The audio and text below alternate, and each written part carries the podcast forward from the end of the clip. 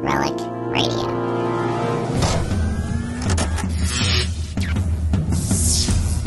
This is Relic Radio Sci Fi, old time radio, science fiction stories from RelicRadio.com.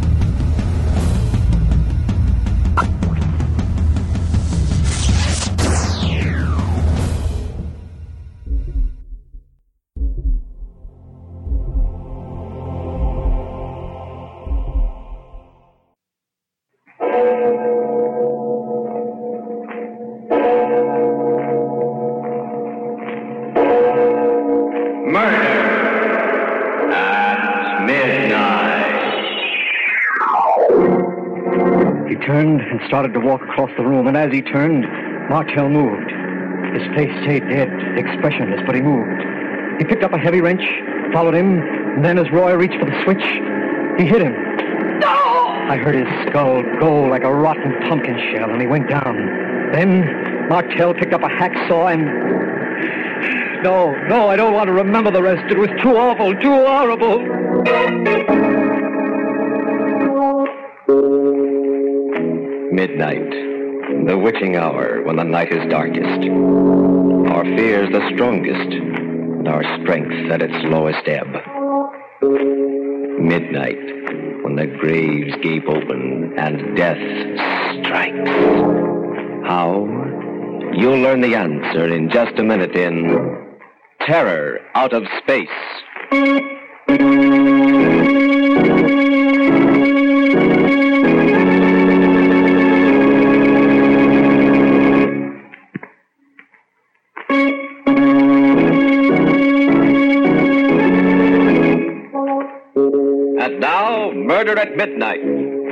Of mystery and terror by radio's masters of the macabre.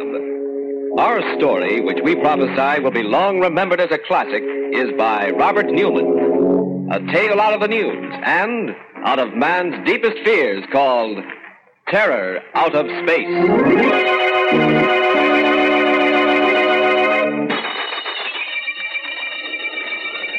Larkin!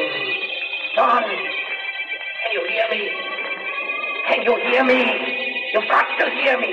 I haven't got much time. They'll be coming back in a few minutes and... Don! Try and get this. Try and remember. Remember! I sat up in bed, straining my ears, listening. The surf was rolling and pounding on the beach at the foot of the cliff. One of the dynamos was purring away next door in the experimentation shack. And that was all.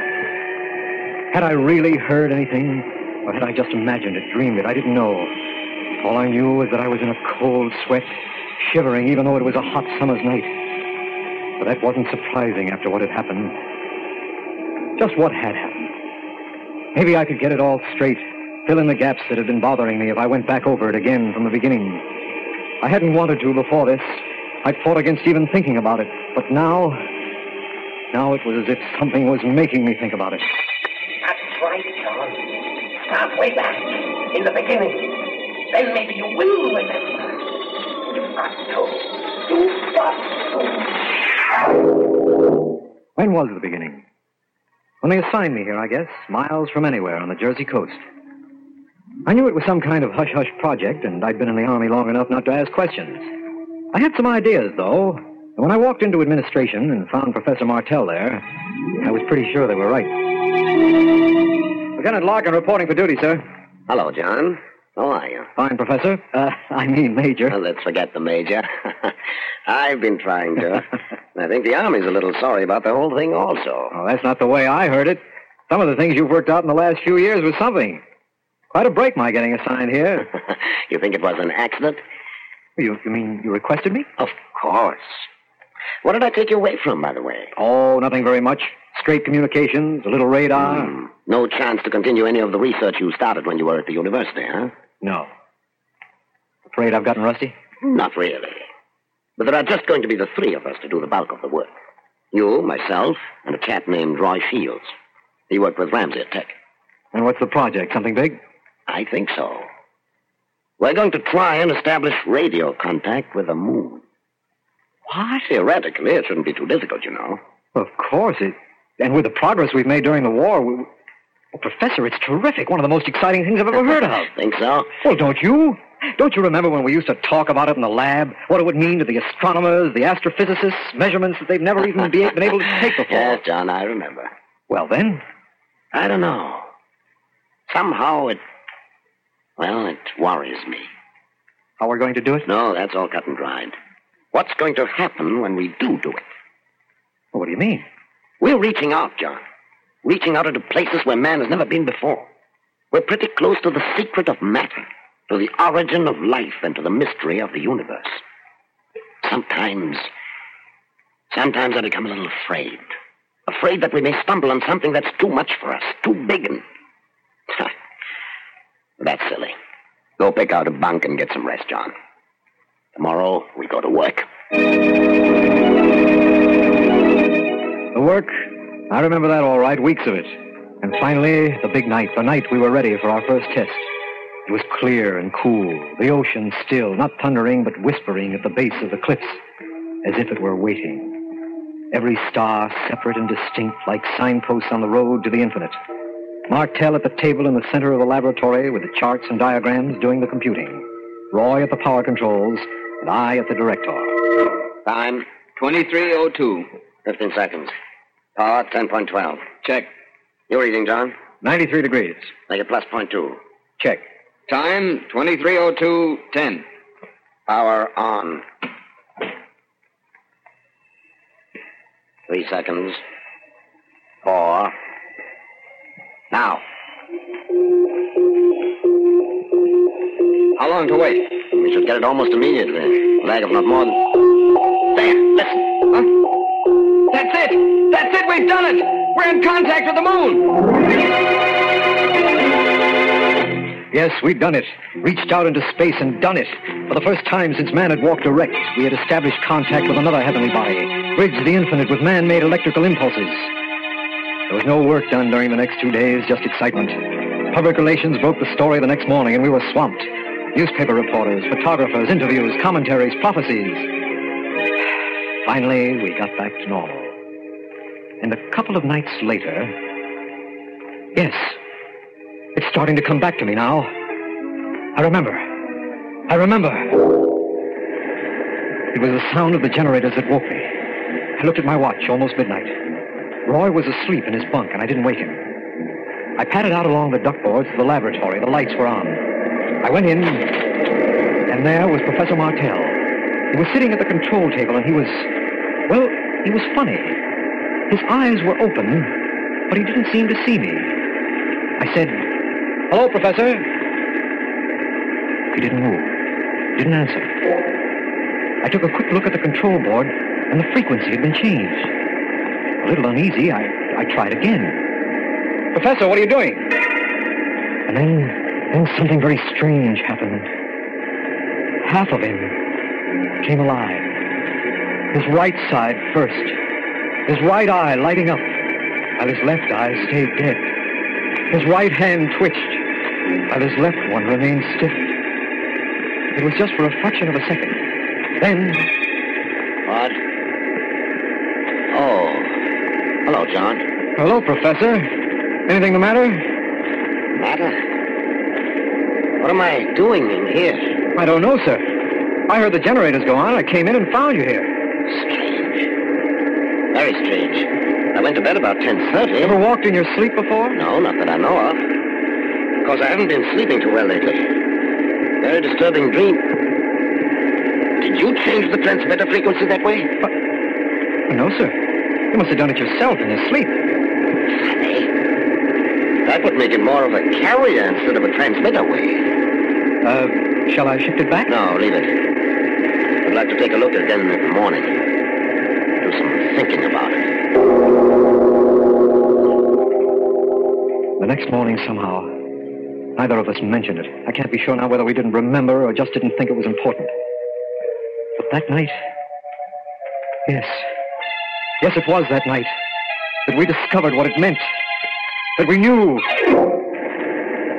It was the sound of the generators that woke me again. I looked at my watch a few minutes before midnight. And it was then that I noticed that Roy wasn't in his bunk. I lay there. And for some reason, I was terrified, trembling. There was something in the air, a feeling of a feeling of menace that I made myself get up. Slipped on a pair of sneakers and went out along the duck walk to the laboratory. The lights were on again. I didn't go in this time, but, but I looked in the window. There was Roy, and there was Professor Martell again. He was sitting at the control table with that, that sane, dead look on his face. And Roy was standing in front of him, talking to him. I could hear him through the window. What is it, sir? What's going on? Is anything the matter? Hmm. Sleep. Walking in his sleep. I better get Larkin and. Oh, I can't leave the generator on, though. Gotta shut that off first.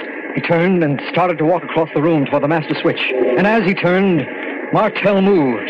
His face stayed dead, expressionless, but he moved. He got up without a sound, took a heavy wrench from the work table, and followed Roy. And then, just as Roy put out his hand to throw the switch, he hit him. I heard his skull go like the shell of a rotten pumpkin, and he went down, dead. I, I couldn't move. I couldn't make a sound. I just stood there, frozen with horror. Martell looked down at them without batting an eye. And then, like a zombie, he walked over to the bench, picked up a hacksaw, and went back. And then, bending over Roy's body, he started cutting off the top of his head. A voice from the void. And the midnight waking. Memories. Things best forgotten. Coming back again. Memories of the terror that came out of space and of Murder at midnight.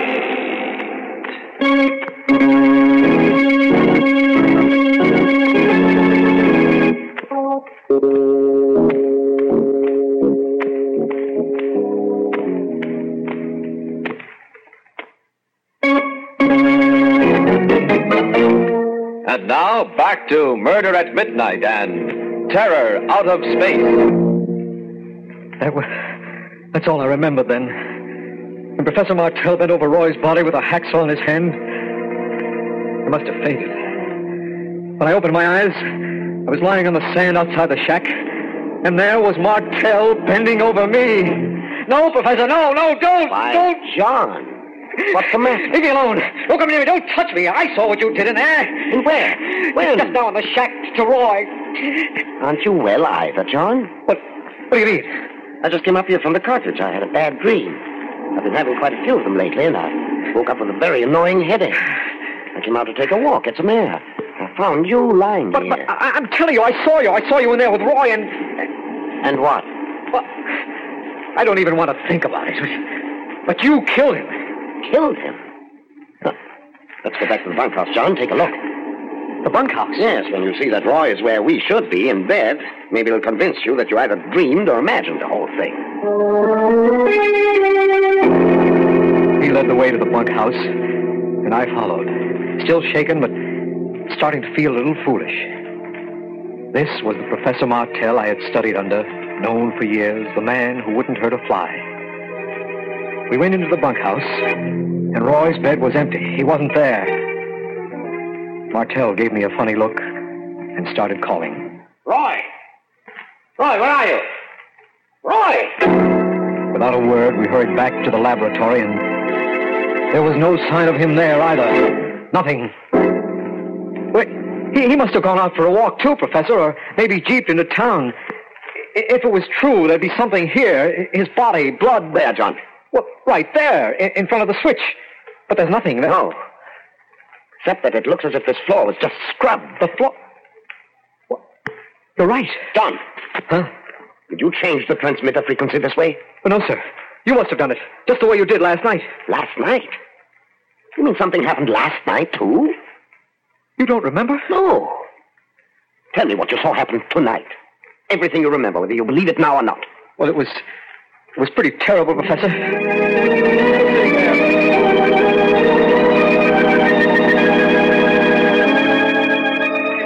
And then, as quietly as, it, as if he were a laboratory specimen, you took a hacksaw and started to cut off the top of his head.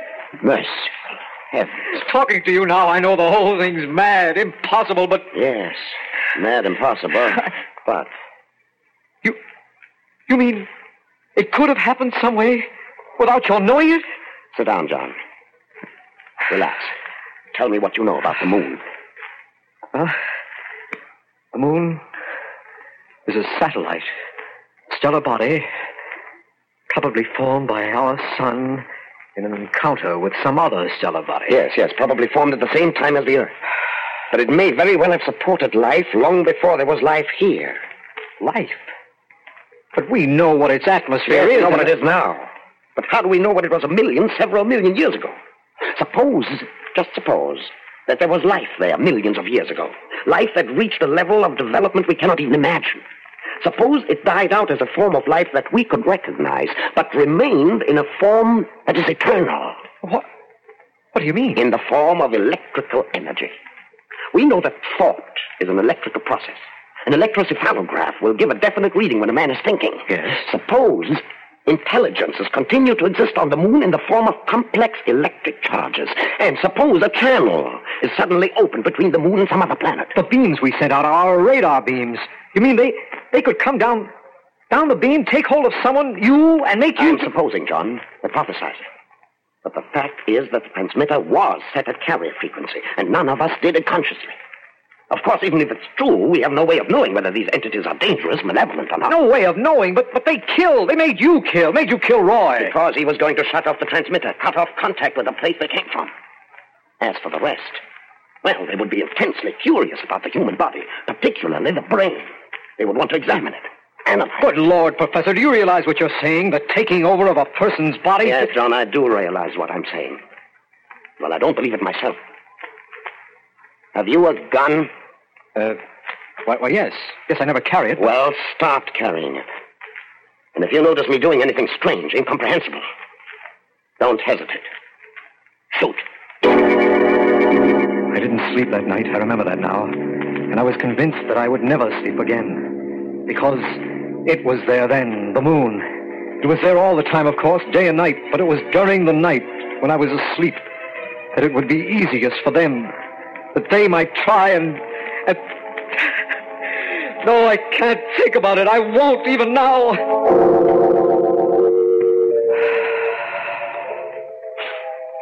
With the daylight, I felt a little better. Roy hasn't come back, but, well, there were a dozen possible explanations for that. I went to have another talk with Professor Martell. And he was gone, too. His bed was empty, as if it had never been slept in. I waited until about noon. Then I called headquarters. I had decided that I was going to tell them only facts, things I could believe myself. Hello? Hello, Colonel. This is Larkin over at Radar Experimental. Oh, yes, Larkin. How are you? Uh, pretty good, sir.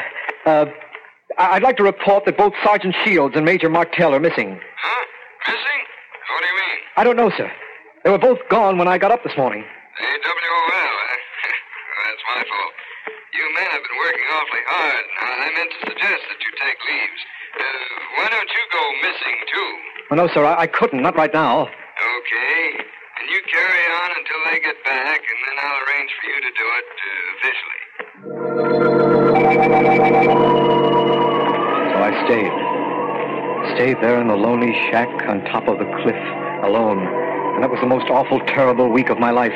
Only the wind, the pounding of the surf, and my fears, fears that were with me constantly. There was work I had to do, but I had to force myself to go into the laboratory. Then, on Friday, they found Roy's body. A phone call took me to town to the local funeral parlor. When I got there, the colonel was waiting. Um, you knew Sergeant Shields pretty well, didn't you, Larkin? Yes, sir.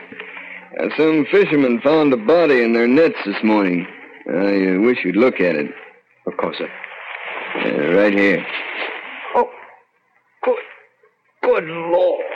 Evidently, the fish were pretty hungry. Well, no one could be sure, sir, but I think that is Shields. All right, Larkin. Thank you. Yes, they found Roy's body. And that night, Martell came back. I'd taken something to make me sleep. It was the only way I could sleep. But the sound of the generators woke me again. I lay there listening, unbelieving but terrified because there was no one at the station but me. Then, picking up my gun, I went down the duck walk to the laboratory. I opened the door, and there he was, Professor Martell. His face was thin and haggard. His eyes were dead, lackluster, the way they'd been those other two nights. And when he spoke, his voice was hardly human, as if someone was using him, speaking through him. Too bad that you woke up, Larkin. You should not have come in here. What do you mean, Professor? Where have you been? We have been looking over your planet, studying it. Very interesting. And now we are ready to go. Go? Go where? What are you talking about? What? What? Are you? You said we. Professor Martell. Have have they? Just a few preparations to make, and then, then. The voice, that horrible voice, stopped, and Martell swayed as if he were going to fall. I grabbed him, and he opened his eyes. He was himself again, and when he spoke, it was with his own voice. John, John, for heaven's sake, help me. Help me. How, Professor? How? Look, I'm what I told you. Don't you remember? Don't you understand? They've got me. They took me that night, took me all over the country, looking, examining, studying.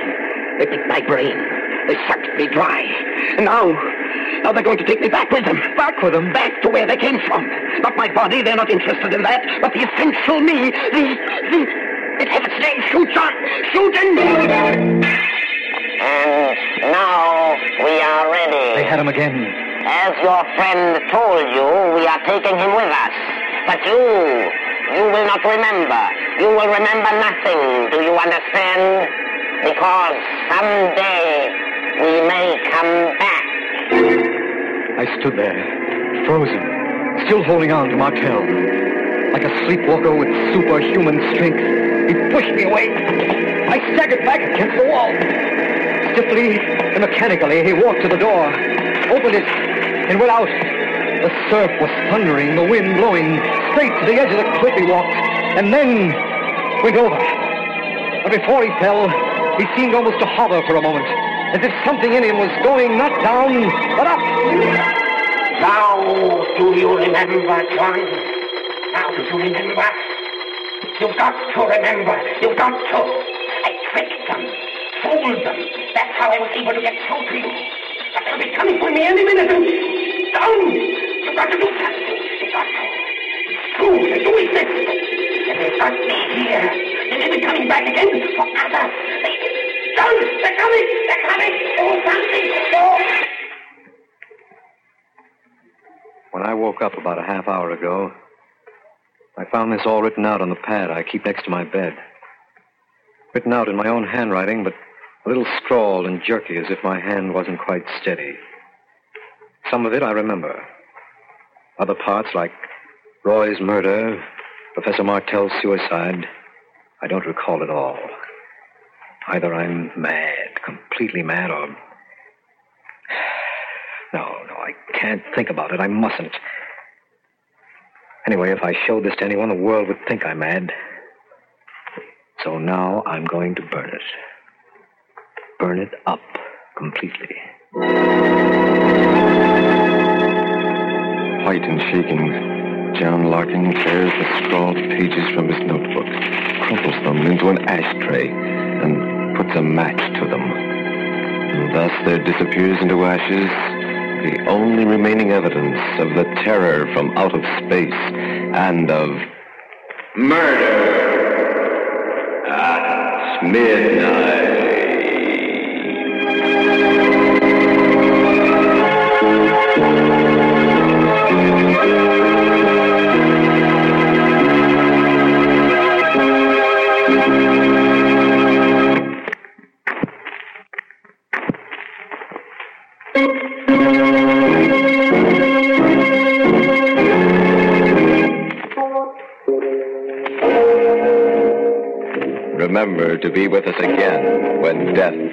In some unknown form. And the clocks strike 12 for murder at midnight. The part of John Larkin was played by George Petrie, and Peter Capell was Professor Martell. With music by Charles Paul, Murder at Midnight was directed by Anton M. Leader.